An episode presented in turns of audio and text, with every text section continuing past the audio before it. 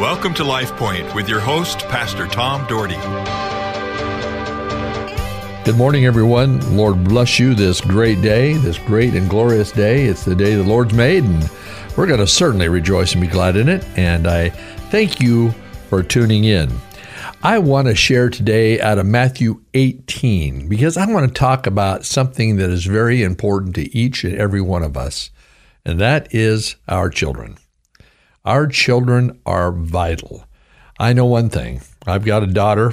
Her name is Kaylee. She is almost 28 years old and married, has a wonderful husband, Tyler, and loves the Lord dearly, very involved in their church, very involved with uh, uh, small groups. And my daughter's involved in a women's group at her church, too. They're fantastic kids. And I'm so proud that they chose to follow Jesus Christ. But I got to tell you something. We all have a responsibility to teach our kids the way of the Lord. Now, we can't control the thoughts they make, we can't control what they do, but I can tell you this we can certainly control the environment around our homes and who we are in Jesus. And so I want to talk a little bit about that today because certainly my life was, as you have heard many, many times on this show, was enhanced by my parents and by their incredible love for Jesus. Our Heavenly Father, thank you for this day. Thank you for this great studio and for all those who work here. But Lord, thank you for our children. And Lord, thank you that you have blessed us. But God, help us to love our children and love other people's children. And that people would show our children the way they should walk in you. Lord, we want to be serious about being a living witness to our kids because they're the next generation and the next generation to follow. And Lord, we need to take seriously the call of training our children the way they should go. And when they're old, they will not depart from it. Heavenly Father, I leave this in your hands. In Jesus' name I pray. Amen. Well, I'm thinking a lot about children because we had vacation Bible school uh, a couple weeks ago and it went so good. We did it in the evening and usually we do it in June and we did it the you know the first week in August and it went so so well. We didn't push it real hard, but we still had about 100 kids every night to Bible school, and we did it from 6 to 8.30 at night. But you know, the neatest thing, they had a great time, but they learned the Word of God. They had an opportunity to believe in Jesus as their Lord, and it was absolutely outstanding. And I think about the responsibility we have. My father talked about us all through life, and I, my father and mother, of course, raised us in the way we should go. We were raised in the church. They were, uh, and you know, it's just something I never desired not to go to church. Some people say, "Well, I got so forced to go to church that I, when I'm older, I just didn't want to go." That wasn't the way with us. Our kids, all of us, we wanted to be in the house of God. We loved our friends there. We loved learning, but we saw the example at home. It wasn't like, hey, go to church. You know, you better go to church or you're going to. It was in the home. Mom and dad prayed all the time.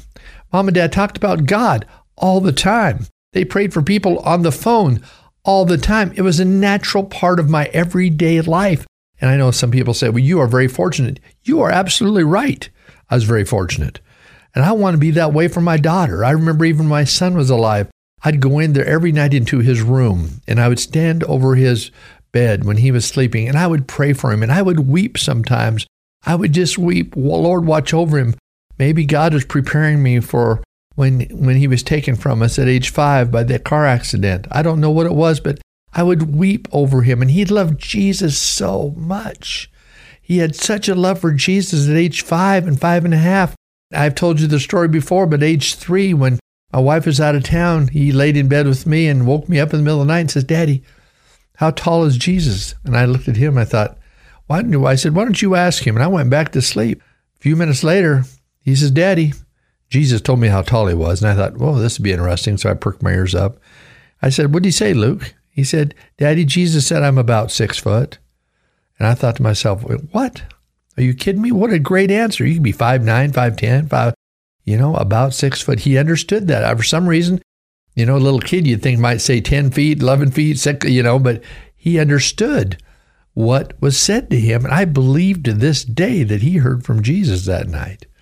And then, of course, the day that he passed away, the day of the car accident, that morning, as we were playing sorry on the floor, and my wife was in Indiana again, and we were playing sorry on the floor, and, and he was beating me in the game sorry. I just happened to ask him, I said, Luke, Luke, what's the most important thing to you in your life? And he said, Daddy, God is. And I said, Luke, what does God is? What does that mean? He said, Daddy, I just want to live for Jesus. That's all. I didn't know eight hours later he'd be in the hands of Almighty God. I didn't know there'd be a freak accident that would happen that his life would be taken and he was whisked to heaven. But I think he knew it because 10 days before the accident, he got out of our car and said to my brother and I, I'm going to go be with Jesus. And my brother and I said, What? And my brother looks at me like, What was with that? And Luke repeated it again. He said, I'm going to go be with Jesus. I believe there's something about that day that he knew he's going to be with Jesus. I'm so glad we taught him Jesus.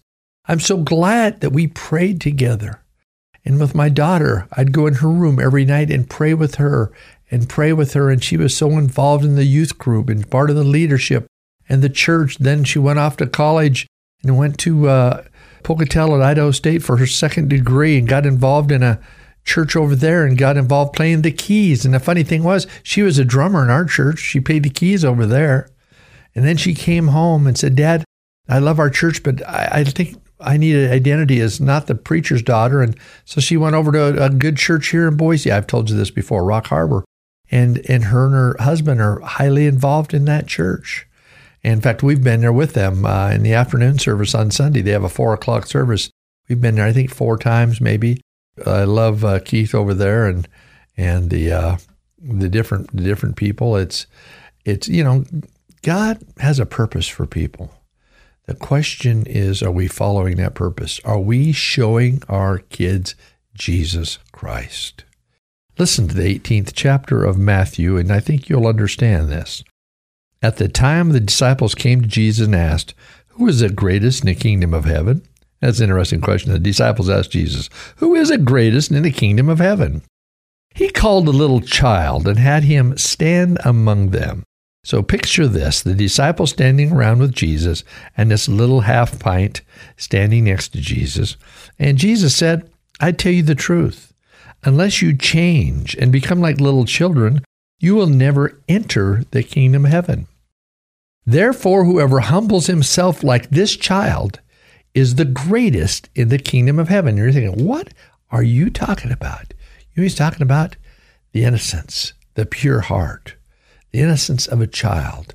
He wants disciples to realize it's about that. It's about just truly loving me, not pretense, not things that you have to do, but loving me. And then he says, Whoever welcomes a little child like this in my name welcomes me. Whoever welcomes a little child in my name welcomes me. People, are you welcoming children? Are you showing love to children? Are you involved in teaching children? The biggest need we have in the church, at least in our church, is children's workers. It's so hard to find children's workers. People don't want to take the time anymore. It's we're we're our people. We just want to be in church an hour, and we can't do that. And and you know, I'm telling you something. It's a crime because this is vital for the future of the church. We need people who will say yes to the call of serving in ministry at our churches. I encourage you today to say yes for one Sunday a month in your church. Say, I would love to work with kids or youth one Sunday a month. Then it says this But if anyone causes one of these little ones who believe in me to sin, It'd be better for him to have a large millstone hung around his neck and to be drowned in the depths of the sea. Are you kidding me? If you cause a little one to sin? So, how do you cause a little one to sin? Your example. You teach them by the things you say. If you're around the house cussing all the time, if you're around the house drinking all the time, you're around the house lying or stealing or yelling at people all the time, and your children turn out just like you, I'm telling you something. Jesus is giving a warning. Be careful what you're showing. How are you living? What are you showing your children? You say, Pastor, I've messed up. Change it today. That's what repent means. Turn around. Turn around today. Start showing them the hand of Jesus. Start having a word of prayer with them. Go into the room at night like I did for all those years and pray for my my son and my daughter and my, my dad did for me. Emulate Jesus so that they will grow up knowing him and have a desire to serve him. I can think of several families in our church who have had their kids through the whole realm. One of them is in college. Uh, one of them has two kids now in college, and they all still walk with God because they were faithful to the house of God. They taught them the importance of being in the house of God. They taught them the principle of giving of their time and giving of their tithes and offerings. You know, it's uh, my dad taught me at an early age. You know, I had a lady that give me a dollar a week allowance, and dad says, "Okay, here's ten dimes for that dollar, or whatever it would, might be, something to that nature." And he would say, "This dime is the Lord's. The first of every dollar you get, the ten percent is the Lord's." And I lived in that principle, so it was it was a natural thing for me to tithe and give. Boy, it isn't natural for most people, eighty percent of people. But you know what? When you give, when you honor God first, He's going to honor you. But people, today, when you leave here, know that it's important how we raise our children and how we are around other children and that they see Jesus in our lives in a most wonderful, powerful way. God sees the heart of you and me, and we've got to be a difference maker. You and I have to be a difference maker. So let's show our children Jesus. If you're not involved, not doing anything in the church, get involved. Even offer a Sunday a month. Do something. Let's change the lives of our community by teaching our children the things of God. And folks, I'm telling you what, we'll see things change around this world. Hey, Lord bless you. Hope you have a super day. LifePoint is a ministry of the Cloverdale Church of God. If you would like a copy of today's broadcast or would like more information about the church, please call us at 208 362 1700 or write to Cloverdale Church of God, 3755 South Cloverdale Road, Boise, Idaho 83709. You may also visit us at our website, www.cloverdalechurch.org. Thank you for listening and have a blessed day.